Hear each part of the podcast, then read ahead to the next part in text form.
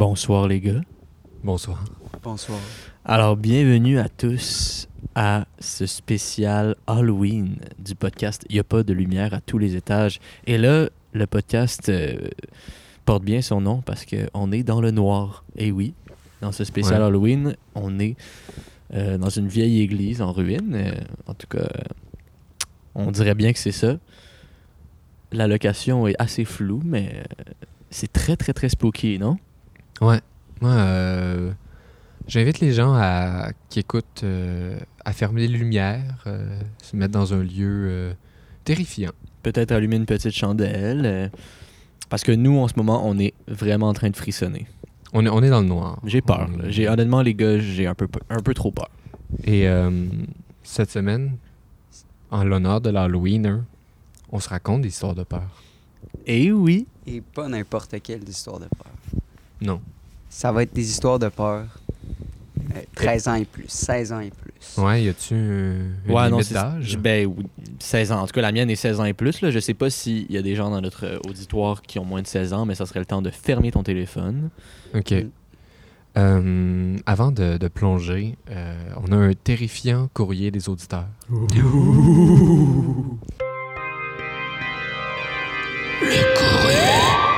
Hey, c'était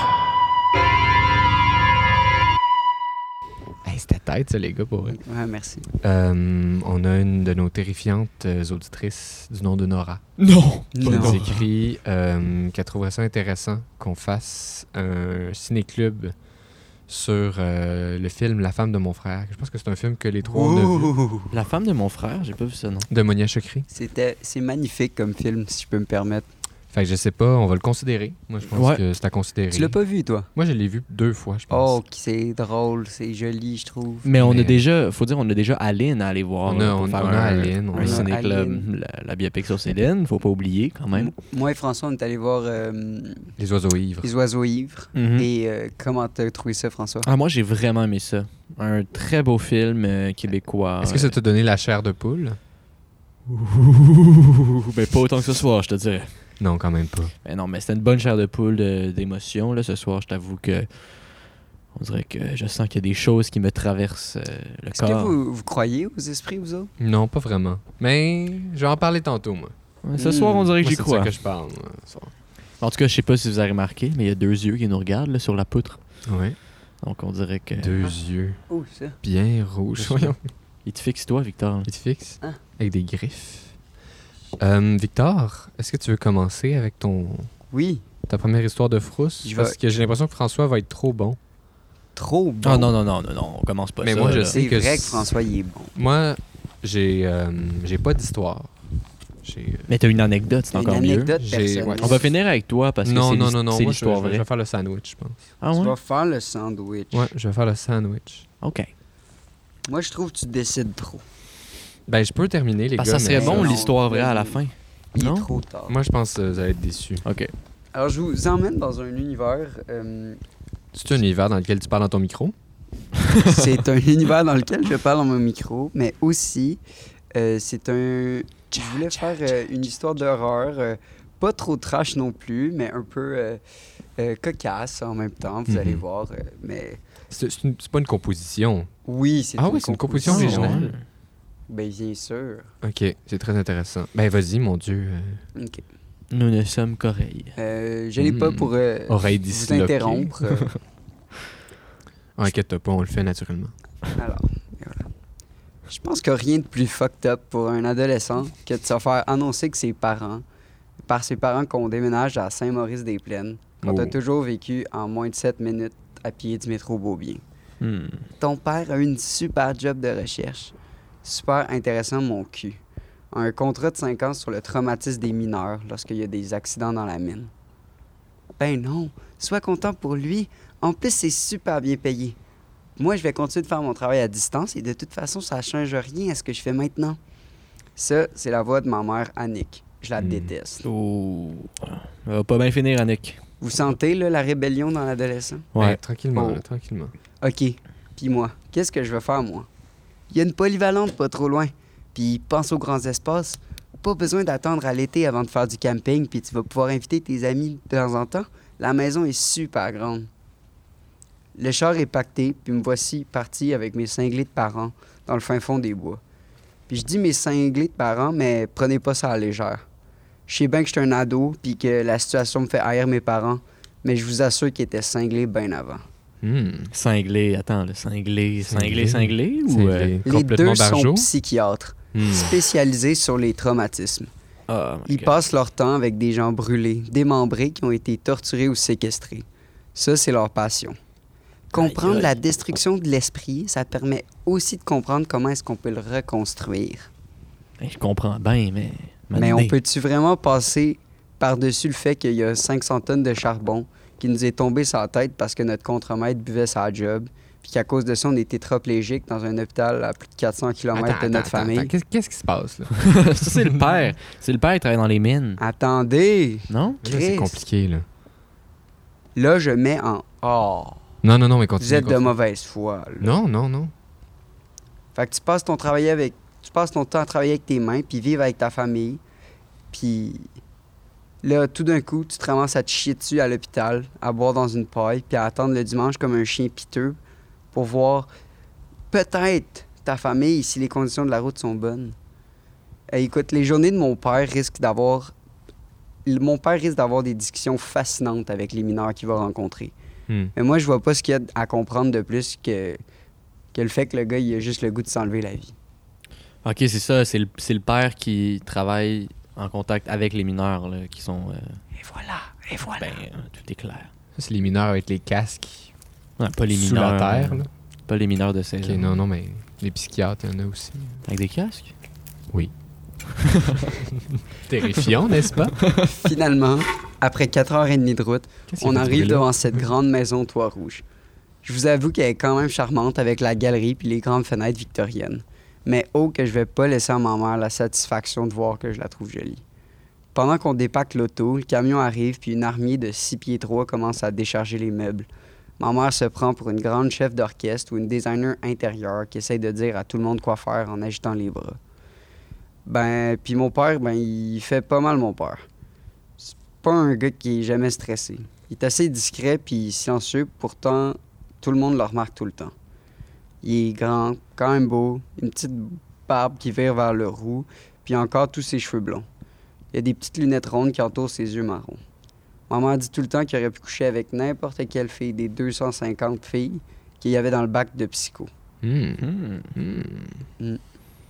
C'est louche, un beau bonhomme de même. On n'a jamais vraiment parlé, moi puis lui. Puis, ben, quand on. Ben oui, là, en fait, on a déjà parlé, mais pas vraiment pour de vrai, vrai. J'ai la dernière chambre du corridor, dont la seule fenêtre est un petit hublot qui donne sur le côté de la maison. Je passe ma manche pour essuyer la poussière, puis je vois une fille sur son bike qui regarde tout le cirque en bas. Pourtant, ma mère m'avait dit qu'on n'avait pas vraiment de voisins. La fille, elle semble poser son regard sur moi. Un long 30 secondes s'écou- s'écoule, puis elle tourne de bord, se met puis disparaît. À vrai dire, je pense que c'était une fille, mais je suis pas trop sûr. Sa silhouette était pas claire sur son gros, sous son gros hoodie noir. on dirait que j'ai envie de faire savoir la suite, mais on dirait que Hmm. j'y vais à reculons un peu, là, tu sais. euh, Ok, ok. J'ai peur. Hey, il y a un bruit de canette depuis tantôt. là. Oui, c'est toi qui arrête pas de gosser. hein. Non, je pense que c'est un esprit, Loïc. Le premier jour à l'école, je me fais avaler par un gros bus jaune rempli d'un chaos assourdissant. La polyvalente aussi est tellement grande que ça en devient assourdissant. Mon seul moment de répit, c'est lorsque je réussis à trouver la bibliothèque sur la pause du midi. À côté de moi, plongée dans sa lecture, se trouve une fille assez singulière, toute chétive, aux cheveux rasés. Elle épluche un roman d'Agatha Christophe. Une punkette. Lorsque je rentre dans mon cours de sciences, il est clair que tout le monde, sauf moi, était au courant de l'importance d'arriver d'avance à ce cours-là. Surtout au premier cours, où il faut choisir une table, avec qui, puis un- une table, puis un voisin, avec qui tu partages, et ça pour toute l'année, tous les laboratoires. C'est ton partner de lab. La petite fille, la même qu'à la bibliothèque, est assise seule à sa table. Je m'assois, résigné, à côté d'elle. Elle lève les yeux vers moi et sans le moindre intérêt repose son regard sur sa lecture. C'était pas un regard de jugement ni même de gêne, mais je suis pas mal sûr que c'était de l'indifférence. Tout au long du cours, elle dit pas un mot. Elle prend tout ce que le prof dit avec grande attention, elle soigne son écriture et s'assure d'appliquer chaque virgule et chaque point comme si c'était le dernier. Pas une fois elle va détourner le regard, ni pour regarder par la fenêtre, ni pour me dévisager, moi qui devais la fixer comme un con, comme un con, trop intrigué par son étrange présence. En fin du cours, elle se lève, ramasse pas de... regarde pas une seule seconde derrière elle, et s'en va. Dans le bus du retour, je reçois des kicks dans le dos, ben, en fait, dans mon banc, en tout cas, ça gosse. Puis je finis par me taper pour euh, Tellement lever ma tête au-dessus du dossier. Nonchalamment, il y a un gars avec une tuque qui convulse sur le son d'une musique rock trop fort dans ses écouteurs. Qui convulse? Quand il me Qui voit, il rock, me dit là. Ok, oui, qui rock. ouais, ouais. Ah, ben là, tiens, là, le voilà, le petit Montréalais. Comme ça, tu t'es trouvé une petite blonde. Bon, Chris, en voilà des rumeurs de merde. Comment est-ce que ça se fait que il me coupe puis il me répond qu'il niaise, que c'est juste les nouvelles qui vont vite puis que je, me suis assis à côté de la fée au coco en science. Je comprends qu'il parle de la weirdo. J'ai même pas parlé, je sais même pas son nom. Nah, je te niaise. C'est juste que personne veut être avec elle, elle est un peu biz, elle parle pas à grand monde. Mais le monde aime ça, là, dire n'importe quoi. Comme quoi, qu'est-ce qu'ils disent, le monde? Ah ben, je pense qu'elle vient d'un centre de protection de la jeunesse, là. Hmm. Pas loin, fait ça fait bien freaker le monde. Ils disent qu'elle a crissé le feu à sa maison. Ça fait maintenant deux ou trois semaines que mon père a pas soupé avec nous. D'habitude, ma mère insiste, puis il finit par accepter, mais là, elle dit qu'il est bien stressé. Bon, je comprends qu'il aime sa job, là, mais de là à jamais souper avec nous, j'ai pas le goût d'en parler. De ça, mon chéri. Ma mère a le teint pâle, puis elle est pas normale. T'es-tu correct, maman? Ouais, mais c'est juste que j'ai pas le goût de parler de ton père ce soir. S'il choisit de pas souper avec nous, ben il va falloir qu'il se rende compte que nous aussi, on a d'autres choses à faire. Peux-tu aller lui porter cette assiette-là, s'il te plaît? Je monte l'escalier, puis il, la... il pousse la porte entrouverte du bureau de mon père. Il est dos à moi avec ses écouteurs. Je regarde par-dessus son épaule. Ce que je vois me fait reculer, puis j'échappe tout le pâté chinois par terre. Il se retourne en sursaut. Hey, mon Dieu, tu m'as fait peur. Combien de fois je t'ai dit avant de cogner, avant d'entrer ici, là? Hein? T'as tout gâché mon tapis. Ok, bon, alors, là, c'est bon, le sort maintenant, je vais T'as ramasser. tout gâché mon tapis. Ça va revenir, ça, c'est sûr. Je sors du bureau. Je pouvais comprendre que le travail de mon père est très étrange, mais ce que j'ai vu, je suis même pas sûr que c'est légal. C'est quoi? C'est juste une petite pièce où on voit quelqu'un attaché en croix se frapper le dos, la tête compulsivement contre le mur. Hmm. C'est quoi ça? Dans leur Puis maison. depuis quand mon père a autant perdu de poids? J'imagine qu'à force de sauter des soupers, ben, ça explique des affaires, mais ça explique pas non plus l'odeur dégueulasse qui empêche son bureau. Le lendemain, à l'école, quand je sors du bus, il y a une émeute devant l'entrée où est-ce que le monde se bouscule. Les gens crient « Du sang! Du sang! Du sang! » Quelle maudite gang d'animaux. Mais en même temps, c'est pas nouveau que le monde s'excite devant des gens qui se tapent dessus. C'était déjà le cas avec les gladiateurs. fait que malgré ma vrai. prétention, j'essaie de me dire que c'est pas propre à ma génération ni aux gens de région, cette soif de sang. Au centre de la foule, il y a un gars bouboule qui vient, qui tient par le collet la weirdo du cours de sciences. Beaucoup plus petite que lui, tenant à peine sur la pointe des pieds, elle a le regard plongé dans celui de son agresseur, qui, au bout de quelques menaces sans réponse, lui enfonce son poing dans le visage. Elle est projetée là par terre, la foule est en extase. Le gros gars se met à varger à coups de pied sur elle. Hmm. En- dans les quelques secondes d'hésitation puis de stupeur qui ont précédé ma tentative d'intervention pour arrêter le carnage, je croise le regard de la petite fille, sans douleur, sans expression faciale. Malgré le sang qui lui coule sur- du nez puis sa lèvre fendue, elle semblait seulement attendre que ça finisse patiemment. Hmm. Le soir, j'ai entendu ma mère et mon père se disputer pour une énième fois, mais plus fort que d'habitude. J'ai entendu ma mère pleurer puis la voix grave de mon père lui dire que c'était correct. Qu'il avait pas besoin de tout lui dire. Ses sanglots ont résonné dans ma tête puis ça, c'est toute la nuit. De retour en classe, je me suis assis à côté de la fille. Son visage était tumifié. Je lui adresse un petit sourire puis comme seule réponse, elle hausse un sourcil. Tout le long du cours, elle bronche pas. Son attention est indétournable, puis son écriture toujours aussi soignée. C'est seulement à la fin du cours qu'elle me demande quand est-ce que je veux remplir ce rapport de lab qui est à remettre pour la semaine prochaine?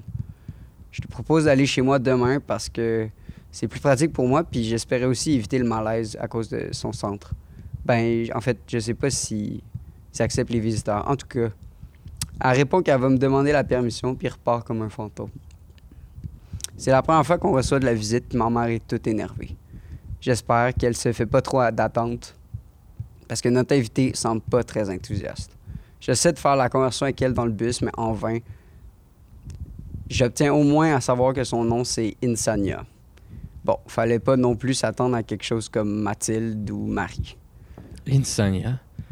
Un peu Mhm. comme insane en latin. Oh. Hmm, Peut-être une piste, ça. Mm, ouais. Moi, je- moi, j'irais dans cette direction-là. Tu Aussi, penses? elle adresse seulement un petit sourire quand je lui dis qu'elle aurait pas dû se laisser faire par l'autre gros con.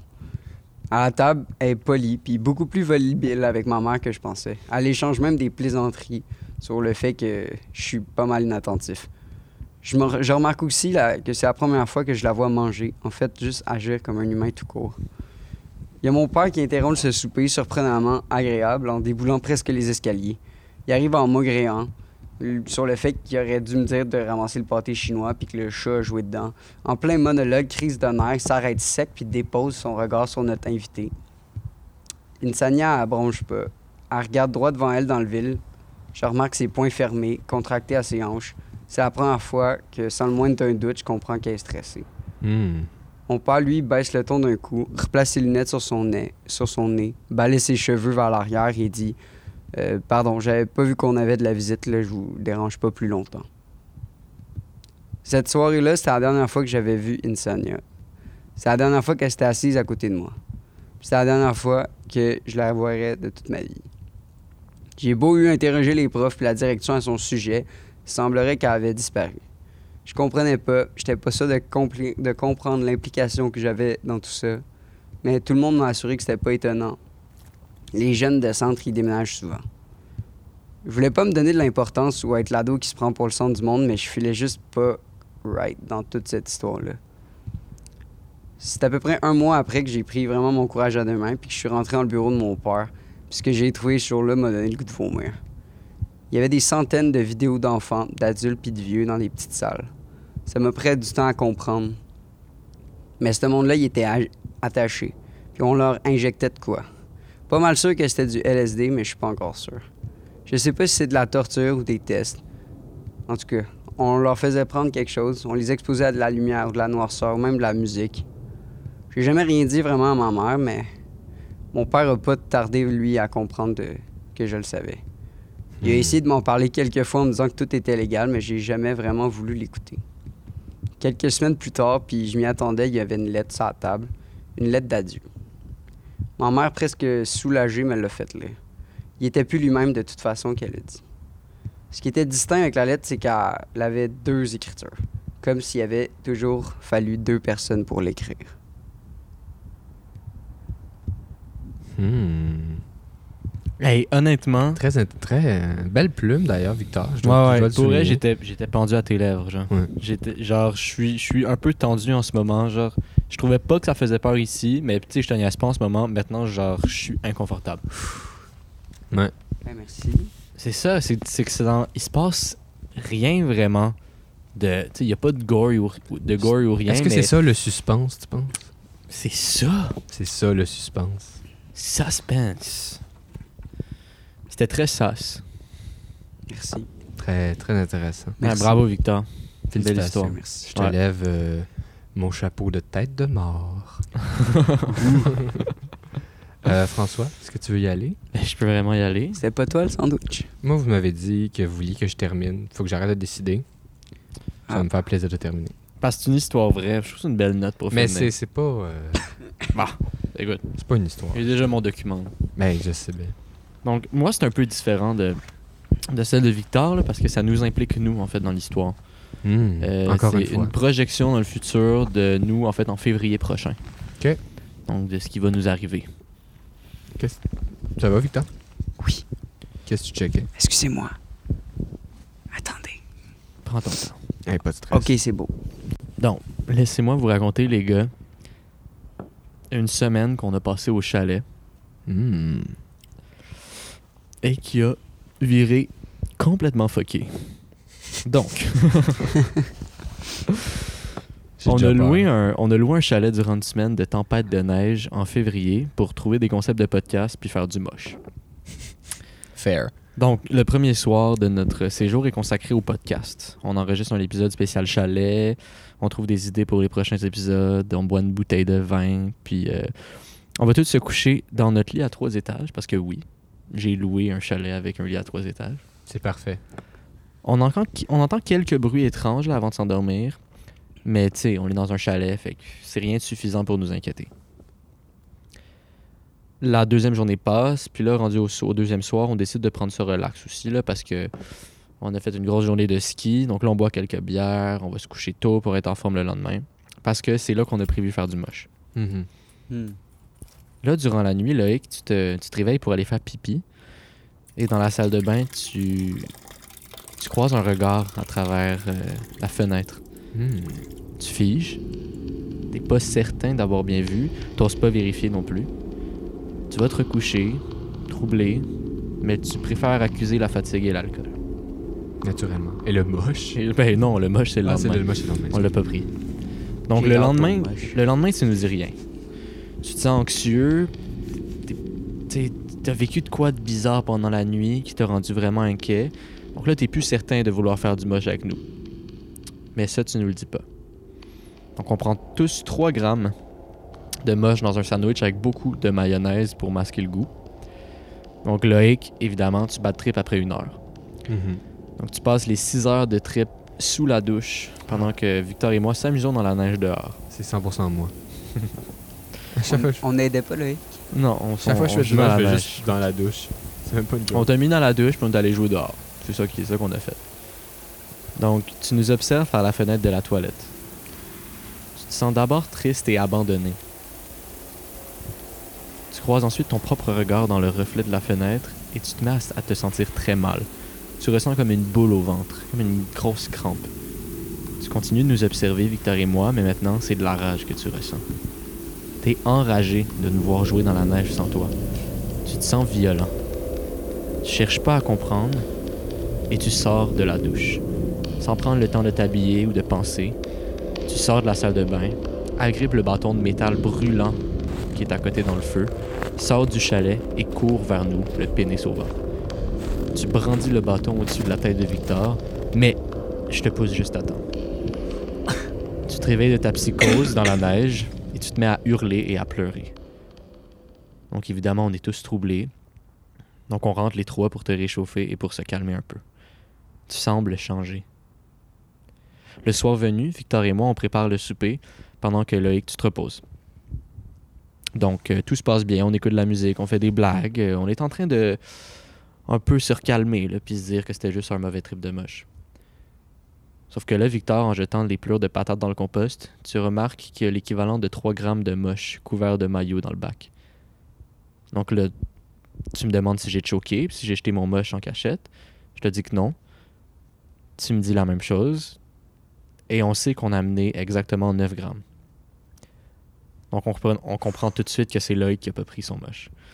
Il était donc à jeun toute la journée. On a tous les deux un frisson d'effroi en pensant à l'attaque délibérée de Loïc. Victor, tu décides d'aller enfermer Loïc dans la chambre en mettant un meuble devant la porte, par précaution. En arrivant devant la porte de la chambre, tu remarques que Loïc n'y est pas. Tu cours vers la cuisine et m'aperçois en train de fixer le, mo- le moche de Loïc, visiblement troublé. Derrière moi, Loïc tient un couteau et semble prêt à me l'enfoncer dans le dos. Tu hurles. Je me retourne et en panique, j'agrippe Loïc par le cou. Il balance le couteau dans le vide en frôlant mon ventre. Victor, tu prends Loïc par la taille et tentes de le maîtriser. Lâche-le. Il t'enfonce le couteau dans la cuisse. Il réussit à se lever et commence à courir à toute vitesse. Il défonce le mur vitré du chalet, tombe et s'enfonce dans la forêt en pleine tempête. L'hiver s'empare du chalet. Le blizzard souffle maintenant dans le salon. Loïc a complètement disparu. Je réussis à enlever le couteau de ta cuisse, Victor, et je te fais un pansement. Nous pensons à fuir, mais en sortant pour aller vers l'auto, nous tombons sur la voiture de Loïc en flammes. C'est avec la lumière éclatante des flammes que nous voyons la silhouette de Loïc derrière, dans la tempête. Je suis seul à avoir un permis. Malheureusement, oui. Boum! La voiture explose. Loïc disparaît à nouveau. Nous sommes coincés. Il n'y a pas d'issue. Nous rentrons dans le chalet pour fuir la tempête. Par contre, avec la vitre brisée, il fait aussi froid à l'intérieur qu'à l'extérieur. Dans la chambre, En se collant dans le même lit, on réussit quand même à obtenir un peu de chaleur. On se dit ensuite que Loïc doit être mort de froid. On s'endort un peu rassuré. Le lendemain, je me réveille en premier. Je vais me faire un café. Je sors pour prendre une bouffée d'air frais. Et je tombe sur le, cadavre éventré d'un orignal encore chaud sur la galerie. Horrifié, je viens te réveiller, Victor, pour te montrer.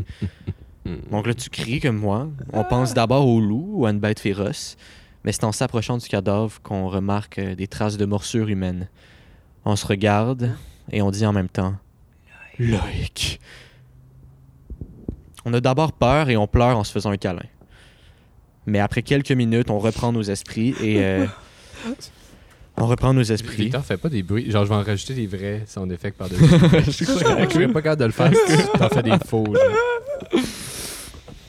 Donc on pleure d'abord, on se fait un câlin, mais on reprend nos esprits, puis là on est décidé à en finir avec tout ça. Donc on va chercher des couteaux et une hache dans le chalet, et on va dans la forêt pour retrouver Loïc.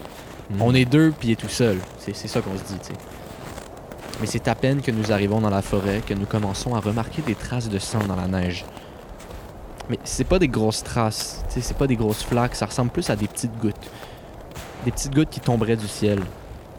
Tout à coup, il y a une goutte de sang qui tombe sur ton nez, Victor.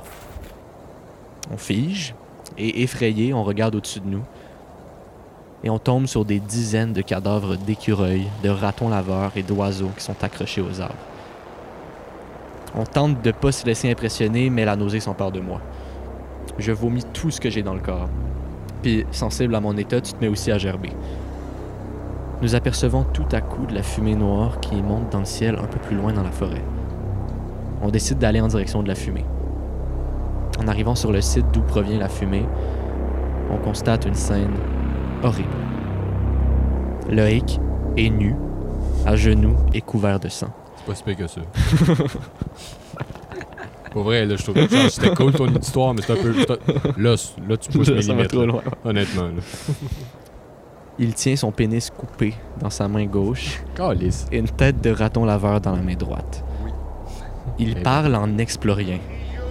Autour de lui, des cadavres d'animaux placés en cercle brûlent. Une odeur horrible de mort s'en émane. C'est difficile de comprendre si Loïc est conscient. Il a les yeux fermés, mais il parle, donc on, on reste là à le regarder. Là, tout à coup, il ouvre les yeux. Ils sont complètement blancs. On tente de lui parler pour le convaincre d'arrêter le carnage. Il semble réceptif. Son regard revient peu à peu à la normale. Donc je m'approche de lui tranquillement, un couteau dans ma poche, au cas où j'en aurais besoin. J'arrive à côté de Loïc, puis je me penche à côté de lui.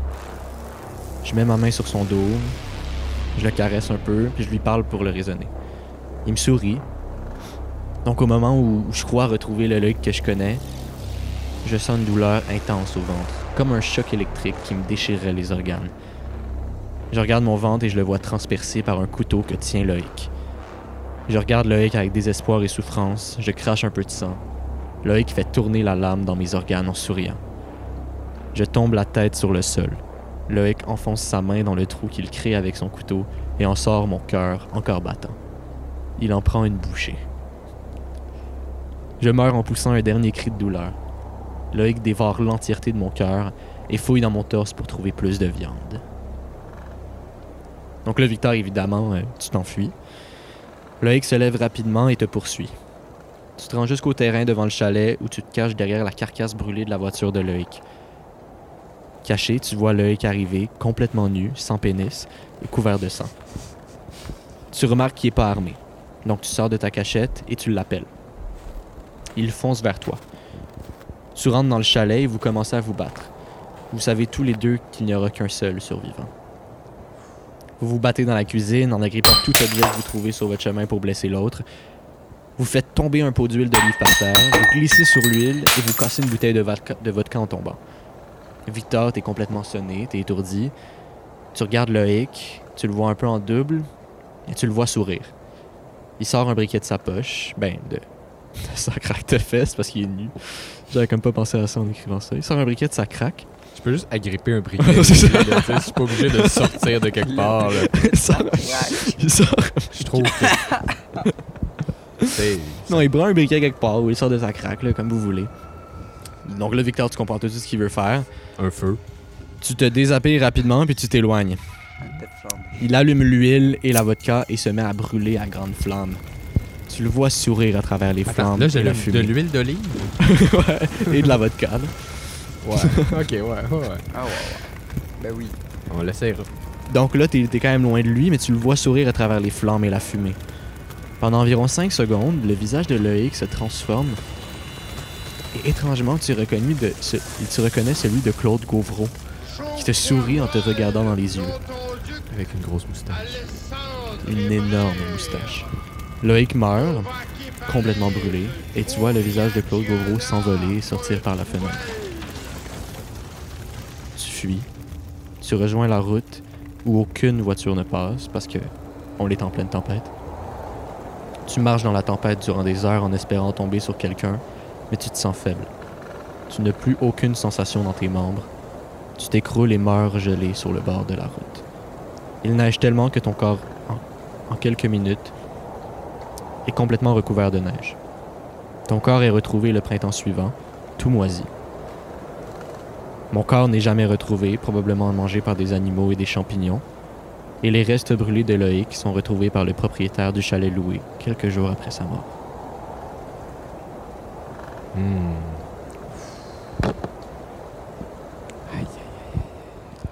Spooky, Spooky. spooky season. Moi, les gars, euh, Bon. aujourd'hui, je voulais vous parler de, de ma relation avec le paranormal. Puis, euh, plus précisément, avec les esprits. Parce que euh, moi, j'ai toujours euh, cru principalement à la science. Puis je me dis, ça se peut pas ces affaires-là. Puis euh, cet été, il y a un événement qui est arrivé dans ma vie qui a un peu mis en doute cette, cette relation-là. Et euh, c'est le fait que j'ai hérité d'un chalet. Mais ça, c'est vrai, là. Tout, ça, c'est tout, tout ça, c'est vrai.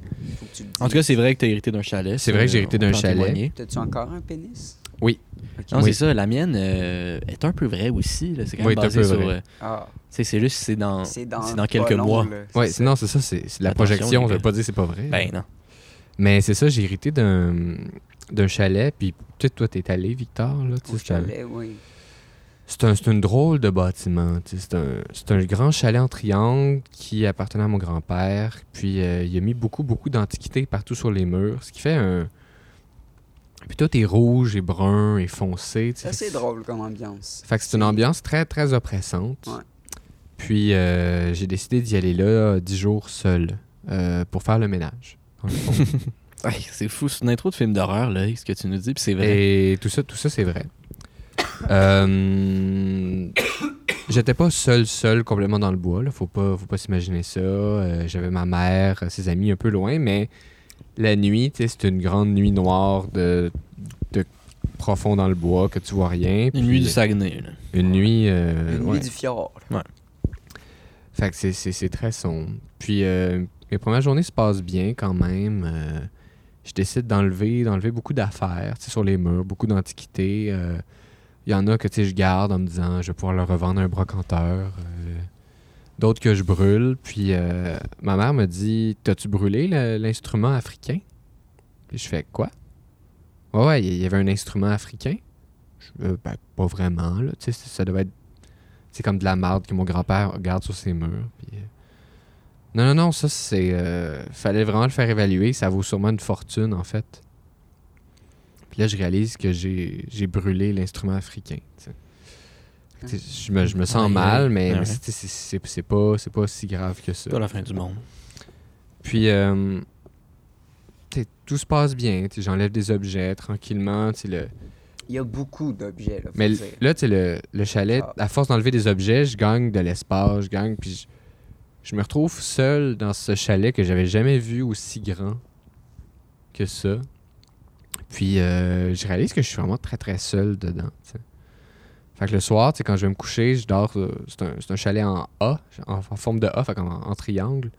Fait que je dors dans, dans une petite mezzanine, moi, sur le dessus. Fait faut que je descende une échelle en bas euh, la nuit si je veux aller faire pipi. Mhm.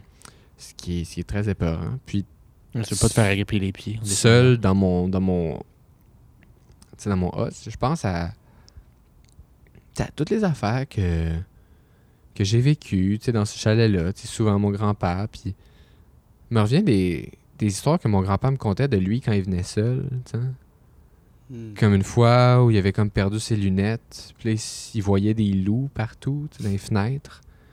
Puis il est comme devenu complètement parano, puis il était comme seul sur le divan, puis il s'était rempli des ses carabines, tu sais, puis il était prêt à tirer tout ce qui bouge. Ou une fois que moi, moi je dormais en, en bas, puis euh, je me rappelle de m'être fait réveiller par un genre de tremblement de terre pendant la nuit. Mhm. Puis je, je m'étais endormi, puis le lendemain, j'en avais parlé à, à tout le monde, puis il n'y avait pas eu de tremblement de terre, rien. Il n'y avait pas eu de glissement de terrain, ça serait pu. Puis je sais pas. Tu sais, je, je me suis dit, bon, c'est c'est peut-être moi qui étais petit, qui était confus, c'est peut-être moi qui. euh, Toujours bien que j'essaie de m'endormir, puis euh, ben, j'entends des craquements, puis je me dis, bon, c'est un vieux chalet, j'entends. Ça finit vraiment par ressembler à des bruits de pas, en bas. Puis là, je suis tétanisé, j'ai très très très peur. Euh, Je me dis, bon, là, Chris, je peux pas descendre faire pipi, là, ça va attendre à demain, oublie ça, je descends pas en bas. Mhm. Puis là, tu sais, tranquillement, je- tu sais, mon, mon grand-père, il collectionnait beaucoup des armes, là, tu sais, c'est niaiseux à dire, mais tu sais, il y a beaucoup de couteaux. Puis là, tranquillement, tu sais, je me dis, bon, ben, tu sais, les couteaux, je vais les mettre en haut, tu sais, puis... euh, puis à chaque soir, j'essaie tu sais, j'essaie de boucher les trous, je me dis, c'est peut-être des petits rongeurs. Puis à chaque fois, il y a des bruits de pas en bas, tu sais. Hey, J'ai peur, là. Penses-tu que c'était lui? Puis à un moment donné, euh, je me réveille pendant la nuit parce que tout shake. Comme quand j'étais petit.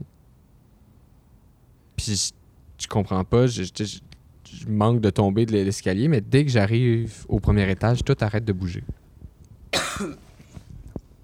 Puis je me rappelle à ce moment-là d'avoir tout arrêté, de faire OK. J'ai touché mon chalet.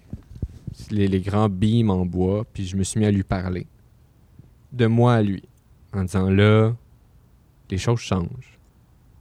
Maintenant, c'est toi puis moi, je vais faire attention à toi. Faut que tu me fasses confiance. On est là, on va s'aider. J'ai pas peur de toi et pas peur de moi. J'ai pas peur de ceux qui sont passés ici. S'ils veulent me parler, qu'ils me parlent. Je suis ouvert à tout. Puis depuis ce temps-là où j'ai accepté que ce bâtiment-là, avec une existence, une vie, avait eu du passé, puis ça se pouvait qu'il vive des choses, euh, j'ai rien eu. Mais c'est quand même cinq nuits que j'ai passées avec des affaires étranges qui se passaient. Jusqu'à ce que je décide de, à haute voix de m'ouvrir. Puis de parler. Fait que ça, c'est ma première expérience avec le paranormal. Je pensais pas beaucoup. Mais Attends, là, ça me dit de. Attends, excuse. Vas-y. Je serais parti tellement. Hey, honnêtement, je me serais pissé dessus. Ouais, là. mais tu sais, c'est un bâtiment que mon grand-père a construit. Tu sais, il est pas sur un. Mais isolé de même, là, genre, je sais pas, entendre des pas, là, ah, il y a des armes en bas, ça se met à shaker. c'est... Mais Oh le my truc God. des pas, là. Non, non, entendre Mais des les- pas les puis pas- être un étage, au- un étage au-dessus, c'est le truc le plus angoissant. Ouais. Juste, tu m'en parles, puis genre, je- je- j'ai même pas envie de regarder derrière moi en ce C'est moment-là. très red flag, là. Mais les, les pas, c'est stressant, mais pour vrai, je pense que c'était des. Des pas humains? Ben, non, moi, c'est le plancher qui craque comme si des gens marchaient. Aïe, aïe. Mais pour moi, je pense que. Tu sais, c'est un plancher pas super bien fait. Je pense que c'est des mulots qui se promenaient ou quoi que ce soit. Mais Hey, c'est léger un mulot, Moi, là. Ça. moi, la conclusion que j'emporte, à laquelle j'arrive, c'est qu'il faut pas avoir peur de parler au paranormal. Hmm. Puis de s'ouvrir à lui. Puis d'y aller avec tout son cœur. Hmm. Puis en ouverture, parce que si- t'arrives, si t'es ouvert là, à la discussion, y a rien de mal qui peut se passer. Ce qu'on pourrait jamais savoir, tu sais. euh, On pourra jamais On savoir. pourrait Mais, je- jamais savoir. Mais euh, que- vous viendrez au chalet? Ben oui. Ben oui, ben là, tu me Ben, donnes envie en tabarnak, là. Ben non, mais ça va être super. Non, non, non, je suis down de venir parler à, à cet homme du 18e siècle euh, qui est mort sur ton terrain. Mais non, non, il n'y a pas d'homme du 18e siècle vraiment, mais euh, c'est un, c'est un chalet fascinant. Il y a eu des, des membres du FLQ puis des, des Black Panthers qui sont cachés là. Des Black Panthers? Black Panther Aïe, aïe. Ouais, ouais, ouais. De Oakland. Il était-tu avec le FLQ? genre? Euh, non, de en même Chicago, je pense. Il était-tu là en même temps que les catéchistes? Euh, ben, c'est- c'était dans cette période conjointe. Ok, Ouais, mais ils, ouais, étaient ouais. Pas, ils ont pas séjourné en même temps, là. Ouais, Ah ouais? ouais ah, c'était j'aurais une, aimé une personne du. Black Wow. Panther, puis ouais. Mais C'était quoi? C'était une réunion? non, non, non, c'est des gens qui, qui, qui avaient commis des affaires puis qui devaient se cacher de la police. Ok. Hey, mais très c'est creux. loin fait- de Chicago, là, le fjord. Ouais, mais c'est pour ça. Ouais. Mais euh, c'est ça, je, veux- je veux faire un documentaire là-dessus. euh, on s'en reparlera une autre fois, mais ça, je, je vais Ouais, faire des ouais. recherches, je vais en reparler à mon grand-père. Scoop. Euh, Scoop. 41 minutes, je pense que son... Mhm. on a fait le tour de notre petit épisode de Halloween. Hey, euh, je suis beaucoup plus tendu qu'en arrivant. Moi, je suis, je suis tendu, mais parle.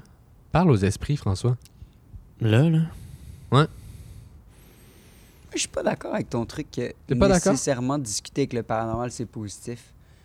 Veux Des fois, tu veux-tu vraiment éveiller? Tu veux sais, comme là, il y a peut-être des esprits les ici, mais on veut-tu les éveiller? On veut-tu vraiment les réveiller? Ben, moi, ça dépend. Parce que là, je feel tu veux bizarre. les là. réveiller, tu sais. Ben oui. Mais je feel bizarre dans cette place-là. C'était quoi ici avant, Victor? Tu peux-tu nous dire? C'est des ruines. Des ruines de quoi? d'un- C'est une église. Non, c'est. Non? Ça ressemble à une vieille C'était chapelle. vraiment un- une vieille école où est-ce que des sœurs. Ah, Ah non. Pour On vrai? C'est vrai? Hey, j'ai peur, là. Il n'y a pas de lumière à tous les étages. C'était l'épisode Spooky Dookie. Attends, les gars, j'ai tellement peur en ce moment. Genre, il y, a- il y a quand même un grand espace derrière moi, puis je suis pas à l'aise avec ça, là. T'es vraiment celui de dos. Ah, t'es le pire. T'es le gars de dos. Hey, pour vrai, depuis quoi tantôt, j'écoute Oh. Depuis tantôt, j'écoute vos histoires et tout, puis même en racontant la mienne, en racontant la mienne, j'étais comme aïe aïe, c'est Mais la tienne était freaky quand même. Non la mienne est ben, la mienne c'était plus euh, gore drôle, là, mais j'espère Mais, que ça a euh, quand même euh, j'espère ouais. que ça vous a plu quand même. Oui. Euh, si vous voulez nous écrire, on a toujours notre adresse courriel, il n'y a pas de lumière à commercial gmail.com. Il n'y a pas de lumière avec un Y, tout en un mot.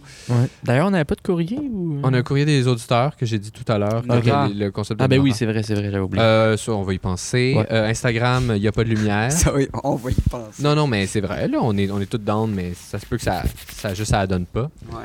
Puis, euh, c'est ça, là. À la semaine prochaine. Merci d'être toujours euh, de plus en plus nombreux à suivre. On Euh, s'excuse pour le manque euh, de rigueur Oui. des dernières semaines. Ouais, oui, ben oui. oui, mais tu sais, mais je pense que les gens peuvent comprendre. euh, only human ain't no superstar. mais non, c'est ça. Puis, euh, à la prochaine pour d'autres belles histoires. Bye.